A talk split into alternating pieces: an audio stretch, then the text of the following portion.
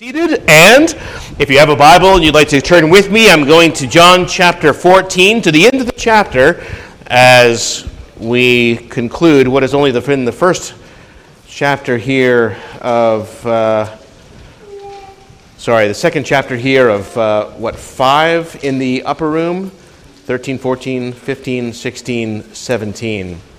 It's been such a delight to be in this passage with you over these several weeks, and I greatly look forward with you to the passage to come. I'd like to just take the small passage here at the end, because I think it's very timely to have a sermon on peace in the storm.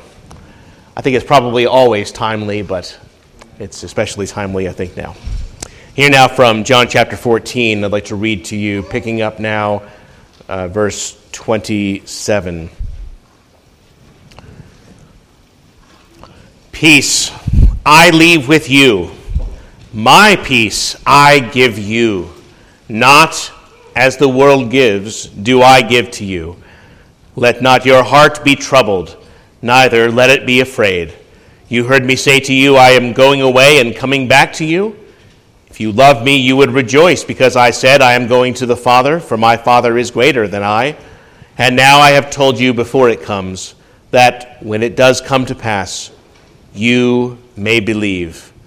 I will no longer talk much with you, for the ruler of this world is coming, and he has nothing in me, but that the world may know that I love the Father, and as the Father gave me commandment, so I do. Arise, let us go from here. Let us pray together. Our Father in heaven, how many hearts here uh, there are who know anguish, trouble, and turmoil Fightings without and fears within, as Paul, as, uh, as uh, Jeff reminded us earlier, the song says. We are once again in need of the supernatural peace that you provide, that peace that the world can neither give nor take away, the peace that is the fruit of your Spirit. And so it is, we pray, that in taking this word of our Lord to heart, we pray that we would have peace in this storm. In Jesus' name, amen. Well, I think it's strange that we have a law against disturbing the peace because we have so little peace to disturb. Washington, of course, for its part, has a large assortment of peace monuments. They build one after every war. Peace is in short supply, not only among nations, but indeed in every heart. I don't have to tell you. I was going to have a longer introduction, and yet you know where I'm coming from. Everyone wants peace, but where can we find it? How should we pursue it? How does it become ours? These are the critical questions.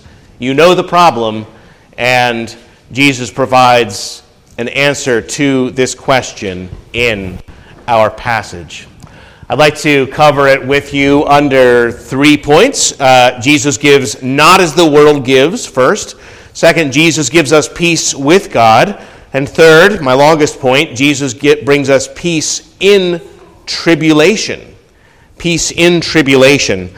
And I, I would like to begin with the negative because you notice that Jesus does say in our passage, I'm going to give you peace not as the world gives. My first point to you this morning, not as the world gives. People mean a great variety of things when they speak about peace. P.G. Wodehouse once quipped that the peace that passeth, passeth all understanding can only be experienced by the man who has given up golf. That actually happens to be a very common view of peace. That is the kind of peace that many people seek today. That is to say, peace for many is just the absence of vexation or frustration the kind of thing you get in a golf course, right? Uh, not, not having a care in the world, as we say, is what people are seeking. But this is peace without virtue and without meaning. This is not the kind of peace that we are talking about, the undisturbed absence of vexation or frustration, not having a care in the world. That is not what Jesus is giving. That is the kind that the world can give, but that the world, of course, cannot sustain. In our world, wanting to be free from concern over anyone or anything is utterly selfish, and unthinking indifference certainly not a virtue. In fact, the most evil men in the world enjoy that peace. The 19th century Scottish missionary John Duncan once wrote about watching a sinful, selfish man die. And he was dying without a care for what he had done or concern for what he, had about to, what he was about to face. And he wrote, It was an awful calmness. The man had peace of a sort, the kind that the world can give. In view of eternity, kind of peace that ignores God and his judgment day is as worthless as the piece of paper that Chamberlain proudly waved when he got off the plane after his conference with Hitler over Czechoslovakia. He had secured, he said, peace, peace in our time. A peace that barely lasted a few months and heralded the second greatest bloodbath, bloodbath the world has ever seen. People think that Chamberlain is one of the great fools of history today, proclaiming peace, peace, when there was no peace. It's a, it's a foolish approach. Admiral Jim Stockdale was the highest ranking military officer in the infamous Hanoi prisoner of war camp during the height of the Vietnam War. Uh, Hanoi Hilton, as it was derisively called. One historian interviewed him and uh, wrote how he was tortured over 20 times during his eight year imprisonment from, 18, from 1965 to 1973 and how he lived out the war without any prisoner's rights, with no set release date, and with no certainty as to whether he would even survive. Many did not survive that camp. One interviewer asked him, Who didn't make it out of the camp alive? Oh, that's easy, Stockdale said. The optimists. The optimists, the interviewer said, I don't understand. The optimists, Stockdale confirmed. They were the ones who said, We are going to be out by Christmas. And Christmas would come and Christmas would go. And then they'd say, We're going to be out by Easter. And Easter would come and Easter would go. And then Thanksgiving, and then it would be Christmas again. And they died of a broken heart. Those men had put their faith in something which gave them a kind of peace for a time a peace that could not be sustained. And for that reason, with no solid reason to have peace, it was soon gone, and their hearts failed them as well. This is the kind of peace that the world can give, but that which it gives, it also easily takes away. Many people today are a kind of prisoner, prisoners without peace. Not finding peace, they seek at least a kind of relief through prescription drugs, illegal drugs, making illegal drugs legal here in Virginia, right? Uh, that's a kind of peace that the world is seeking because it can't find any other kind of peace. Can we at least have the kind of peace that is relief? A very temporary and ultimately very unhappy relief. A relief that takes away for the moment any care of anything in the world. A kind of peace that will put people to sleep spiritually and make them care about nothing, even God. That's a horrible thing. It's a curse. Where are you seeking your peace?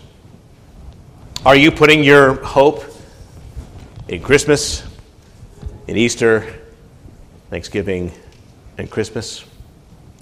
My dear friend, I hope that your peace will fail you today if that is the case. I hope that you can see that it is folly. And I hope, more to the point, that you will replace it with this peace, Christ's peace that he describes here, a real peace with a certain hope that begins with my second point to you today. Jesus brings us peace with God. Jesus brings us peace with God. I'm going to go on and speak about another kind of peace But it begins here and must begin here. Jesus brings us peace with God.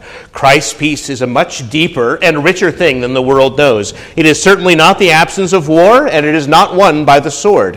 It is the deep serenity that comes from the knowledge of God's love, from Christ's victory, for the, from, from the believer's ultimate confidence of his inheritance in heaven. We who were God's enemies, as Paul writes elsewhere, have peace with God through our Lord Jesus Christ. And receiving Christ's peace, my peace I give you. Christ's peace, that peace of Christ comes from receiving Christ Himself. That's the point. Receiving the one who Himself has died for our sins and reconciled us to God, that is our boast. That is our joy. And if you don't have it, that is what you need. Do you have peace with God? Oh, you say, no, I'm too sinful and unworthy. The Lord certainly will not reply, oh, you're being too hard on yourself. You're not as unworthy as all that. No, no. It says time and again it was sinners that Christ Jesus came into the world to save, that God justifies the ungodly that we have actually no righteousness, none of our own. And God has given us righteousness in His Son, that having been justified by faith, we have peace through our Lord Jesus Christ. We have it, and we who have it should enjoy it and enjoy having it. It is a permanent possession. Jesus reminds us later in the upper room that his own Father has received us and loved us with all the love with which he has ever loved his own son. Isn't that a great thing? And do you want feel good religion? Because I do. And the hill of comfort, as Spurgeon wrote, this is a great quote the hill of comfort is the hill of Calvary. The house of consolation is builded with the wood of the cross, he wrote. If you want to have any other kind of peace, any firm foundation for any other kind of peace in the world, it must start with peace with the eternal God. You get it? Luther wrote, When the devil throws up our sins to us and declares that we deserve death and hell, you ought to speak like this I admit that I deserve death and hell. What of it? Does this mean that I shall be sentenced to eternal damnation? By no means, for I know one who has suffered and made satisfaction in my behalf. His name is Jesus Christ, the Son of God, and where he is, there I shall be also. For no sin is greater than the blood of this Lamb, and we are clothed in him. That's a pretty great statement. And this peace, the peace of God, comes from Christ's own peace. Many people sit there where you sit in the pews for years, even enter the ministry, without knowing the joy and the comfort of this peace. So allow me to press it to you once more with one more illustration, if you will indulge me. Late in 1735, there was a ship making its way across the Atlantic from England to Savannah, Georgia, and on board was a young Anglican minister named John Wesley. He had been invited to serve as a minister to the British colonists there in Savannah, and to pursue missionary work among the Georgia Indians, as they were called. Well, on the way across the Atlantic, the storm hit the ship, and the ship found itself in grave danger. John Wesley, um, who was also the chaplain of the vessel, uh, he feared greatly for his own life and going down below, he came in one of the berths to a gathering of some Moravians who were also on their way to preach Christ to the American Indians as he was. And, and all through that storm, there they were singing joyfully and peacefully. And they didn't seem afraid in the least. How could they have this peace in the storm?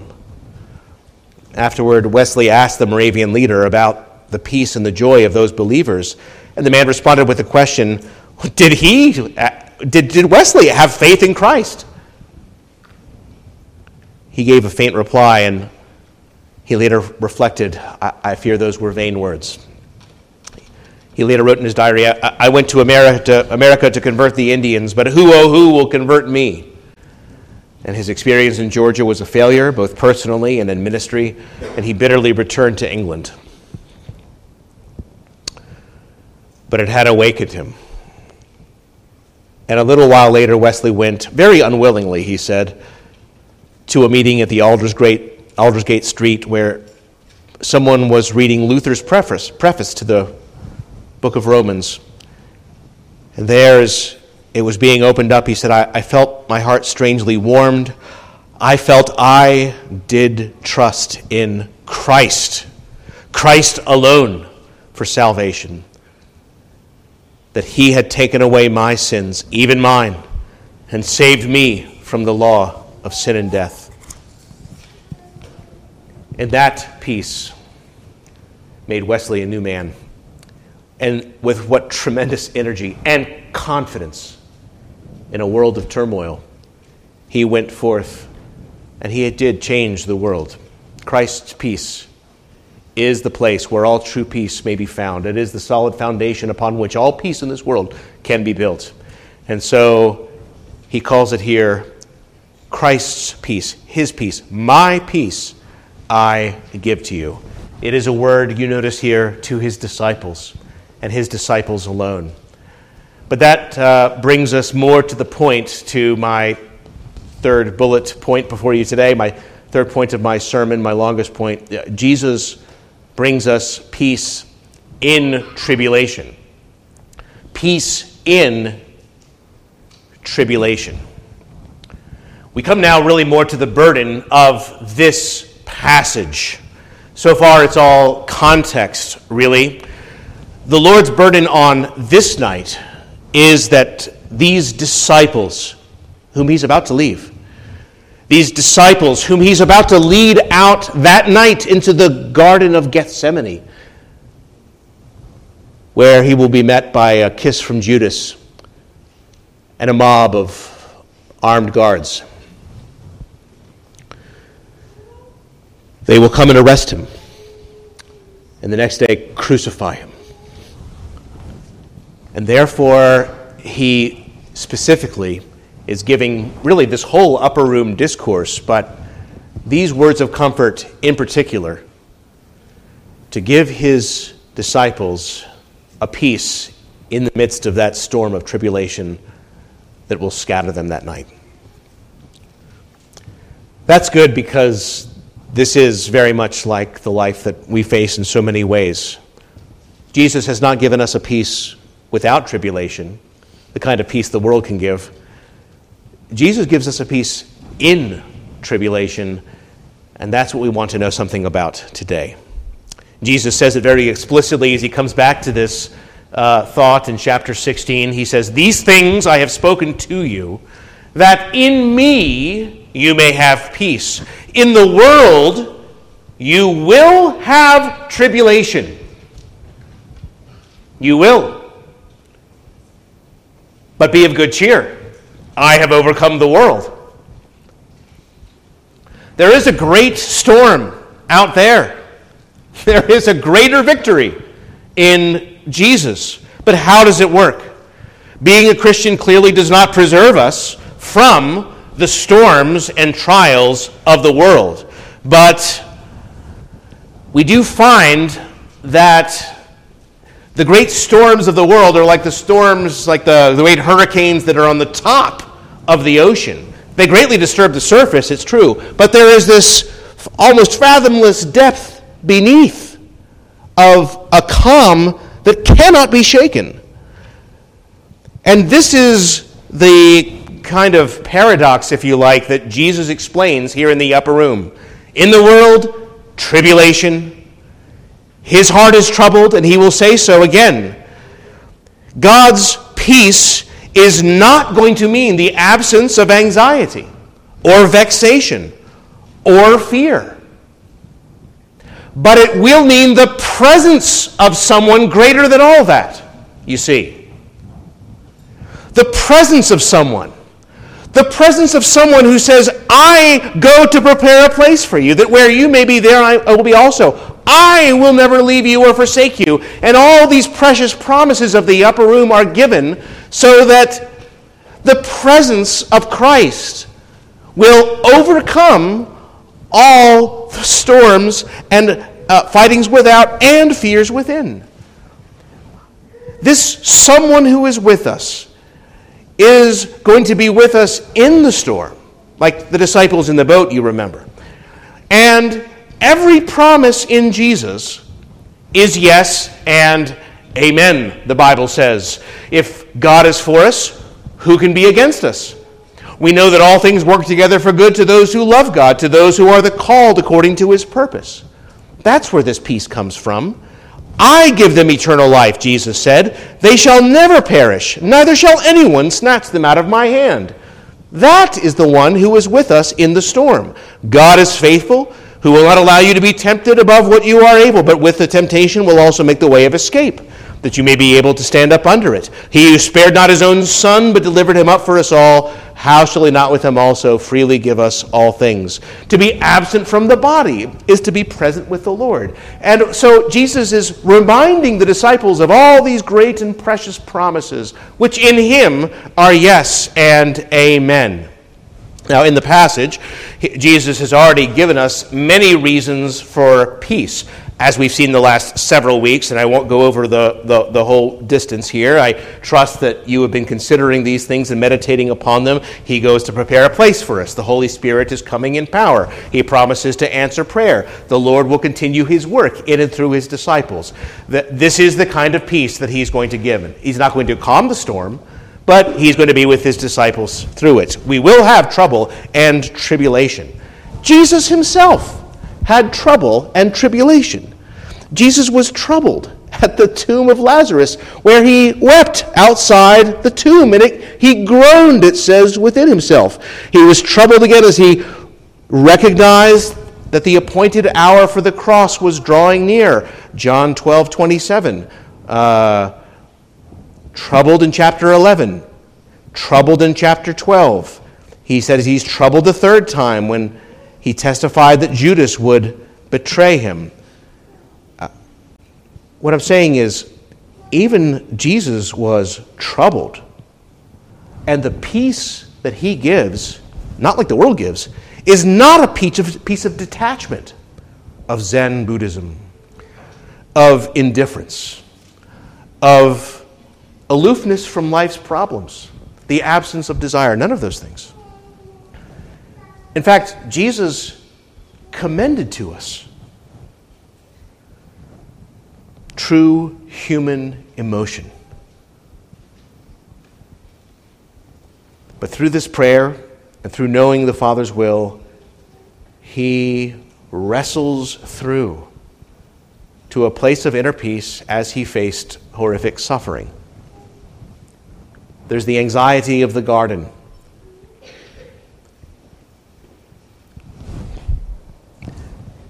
There's his burdened heart for his disciples.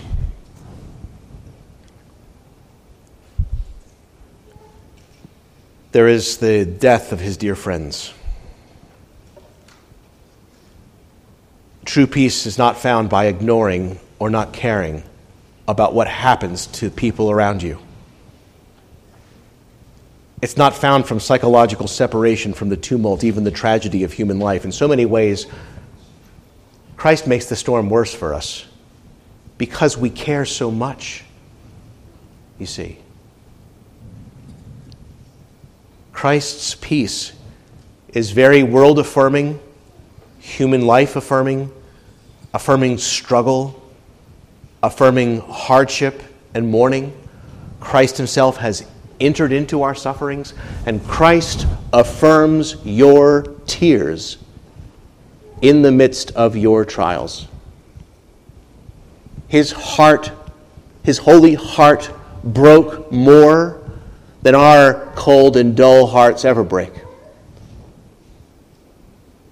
being so dulled by sin as they are.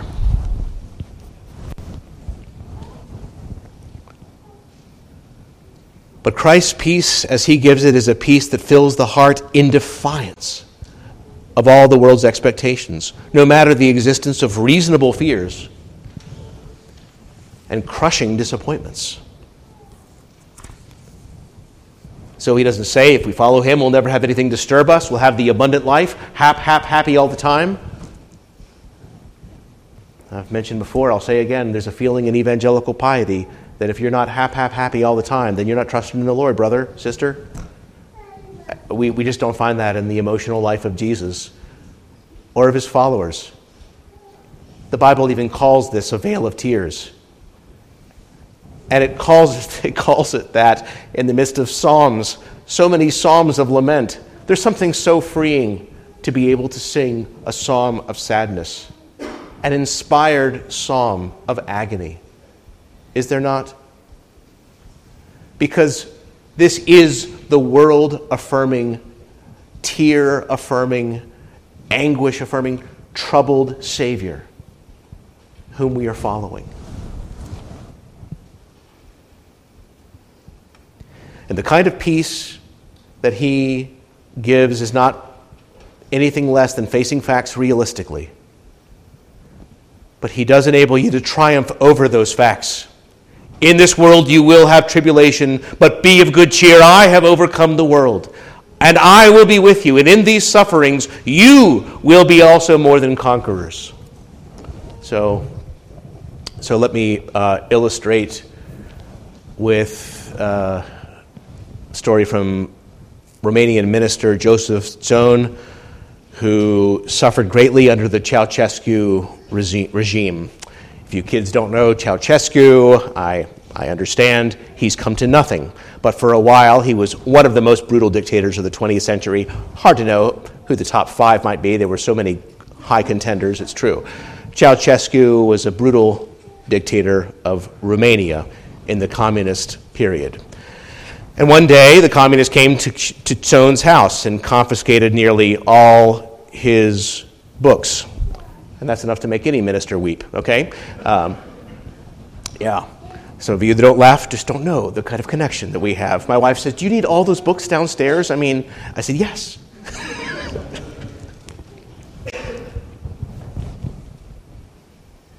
and the soldiers wanted proof that they were getting these books from him so when they when they arrested him, they made, they made him sit first at his table and write in each book that they found in his house his name while they took pictures of him doing so.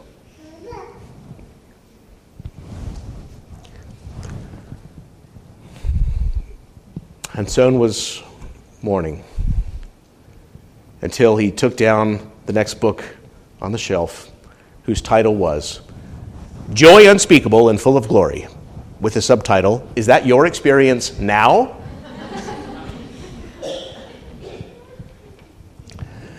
And as he read the title, that question came home to Joseph, to Joseph. He asked himself the question, and, it, and he remembered who was with him, why he was there, what his purpose was. And in that moment, he was flooded with great joy in the Holy Spirit, and he completely lost his anger. He told his wife to get the soldiers some coffee.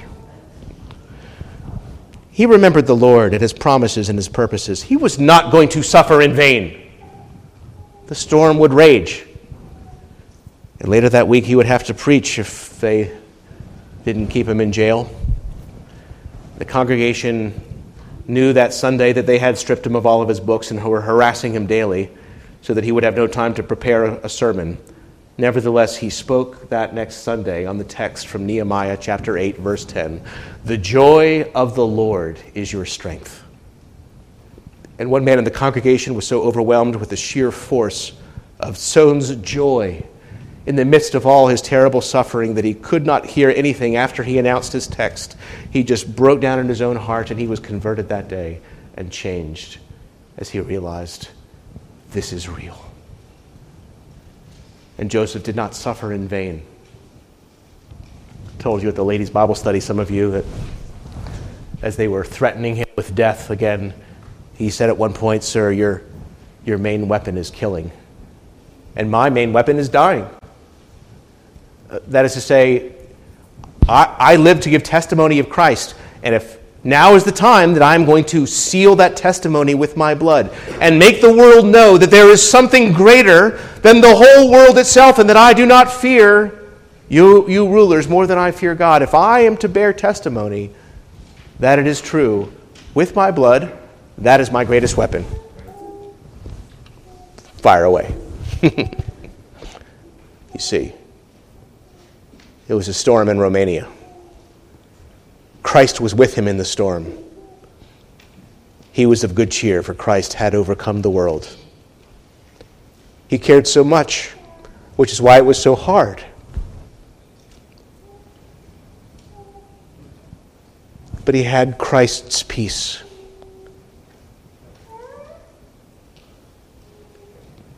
And that was greater than anything the world could give or take away.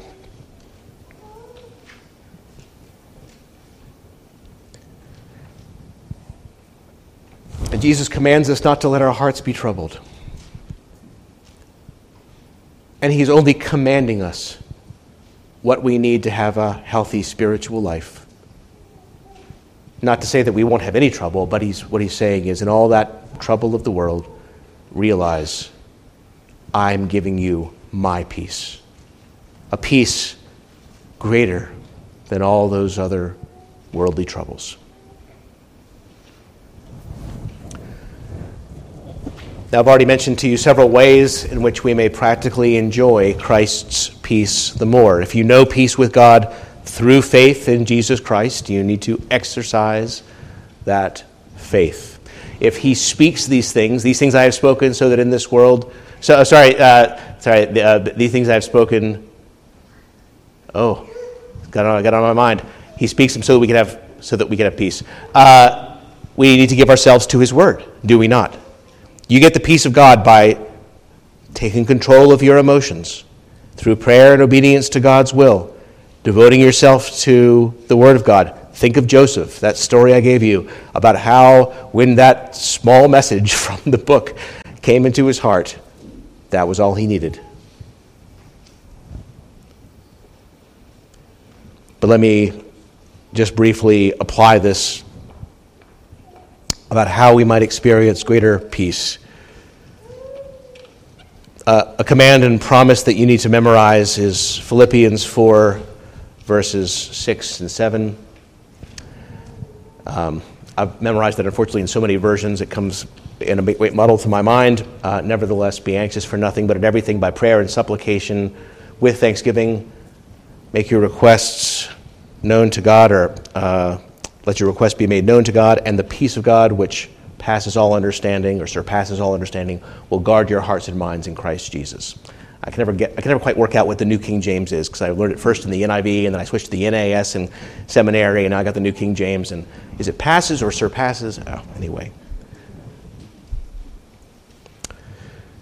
And the peace of God, which surpasses all understanding, comprehension, will guard your hearts and minds in Christ Jesus. There's a proper kind of worry, a worry, as I've said, that comes from loving other people, a, a kind of trouble that even affected Jesus' heart as he has anguish at the, at the grave of his friend, as the shadow of the cross falls upon him for himself, as, his, as Judas, his disciple, is about to betray him. These, in those three cases, in the three chapters previously, chapter 11, chapter 12, chapter 13, he had trouble.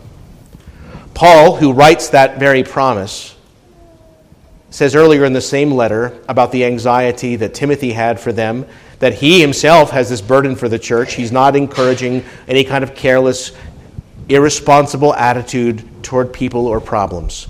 Christians should care deeply about people and their problems, and should be anxious till others are well and their problems resolved. Yes. What then does this mean?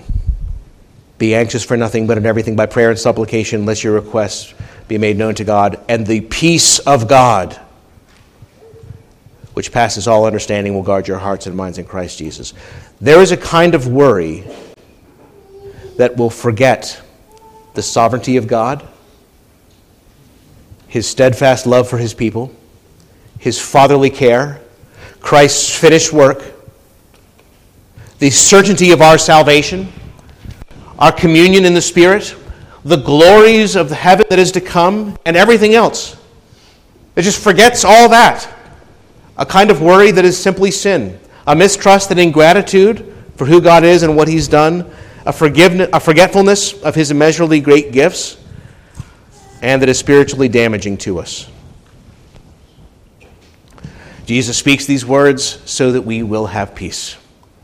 And as old J.C. Ryle, one of my favorites, put it, the true Christian is the only happy man because only he can sit down quietly and think about his soul. He can look behind him and before him. He can look within him and around him and feel all is well. He can think calmly about his past life, however many and great his sins. Take comfort in the thought that they are all forgiven. He can think calmly about things to come and yet not be afraid. Sickness is painful, death is solemn. The judgment day is an awful thing. But having Christ for him, he has nothing to fear. He can think calmly about the holy God, whose eyes are on all his ways, and feel, He is my Father. I am weak. I am unprofitable. Yet Christ, He regards me as His dear child and is well pleased. Oh, what a blessed privilege it is to be able to think and not be afraid. I can well understand the mournful complaint of the prisoner in solitary confinement. He had warmth and food and clothing and work, but he was not happy. And why? Because he was obliged to think.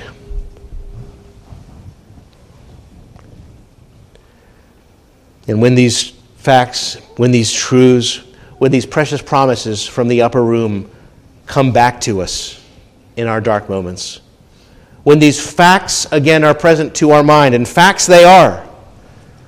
When the heart is turned to God in thanksgiving for these things, then Christ's peace floods the heart in the midst of tribulation. And he draws you near, and he gives you his assured calm. Yes, the storm rages above,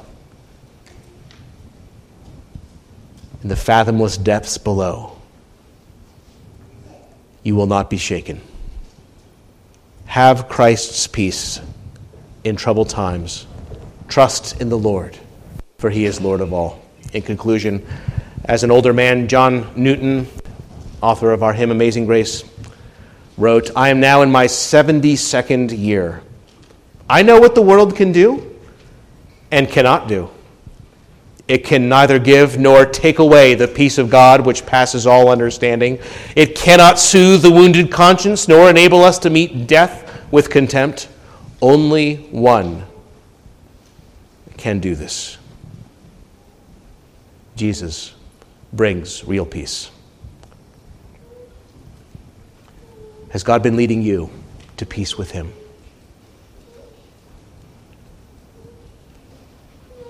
For if you're not a Christian, I invite you to know his deep, everlasting peace. Peace like a river. And if we look at the churning waves, my fellow Christians, like Peter, I tell you, we will begin to stink. Jesus will not yet calm the storm.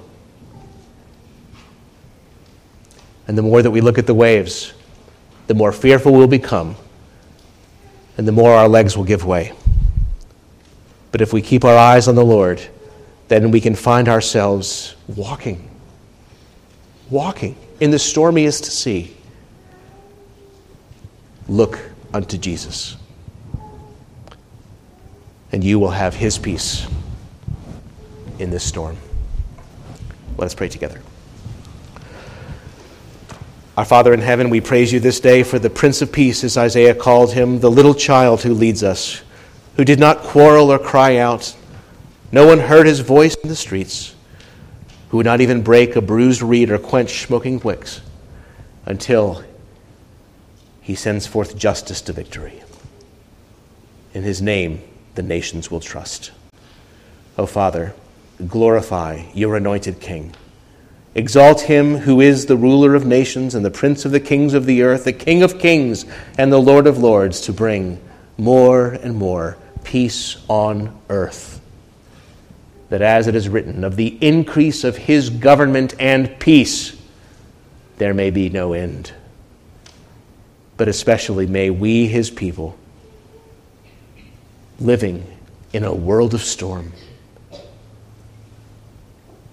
May we find that peace and keep that peace that passes all understanding in Christ Jesus.